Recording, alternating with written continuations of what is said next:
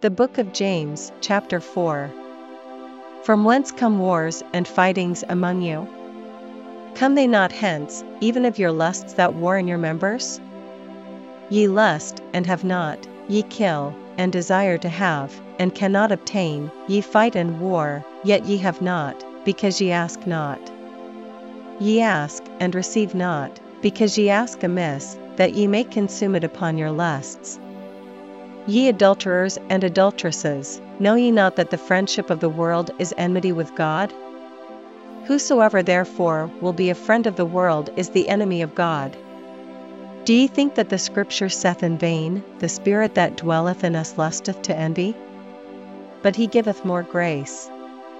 Wherefore he saith, God resisteth the proud, but giveth grace unto the humble. Submit yourselves therefore to God. Resist the devil, and he will flee from you.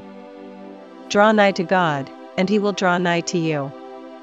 Cleanse your hands, ye sinners, and purify your hearts, ye double minded. Be afflicted, and mourn, and weep, let your laughter be turned to mourning, and your joy to heaviness. Humble yourselves in the sight of the Lord, and he shall lift you up. Speak not evil one of another, brethren. He that speaketh evil of his brother, and judgeth his brother, speaketh evil of the law, and judgeth the law, but if thou judge the law, thou art not a doer of the law, but a judge. There is one lawgiver, who is able to save and to destroy, who art thou that judgest another? Go to now, ye that say, Today or tomorrow we will go into such a city, and continue there a year, and buy and sell, and get gain. Whereas ye know not what shall be on the morrow. For what is your life? It is even a vapor, that appeareth for a little time and then vanisheth away. For that ye ought to say, If the Lord will, we shall live, and do this, or that.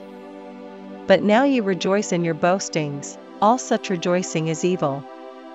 Therefore to him that knoweth to do good, and doeth it not, to him it is sin.